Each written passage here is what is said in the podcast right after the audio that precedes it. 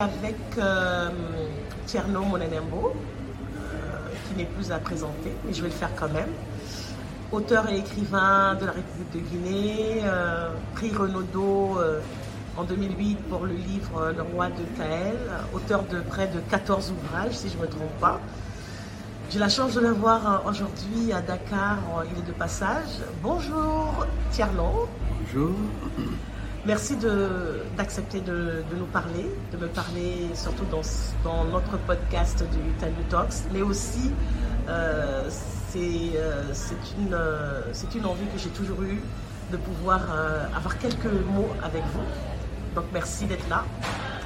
Alors ma première question c'est, vous êtes connu pour des positions tranchées, des positions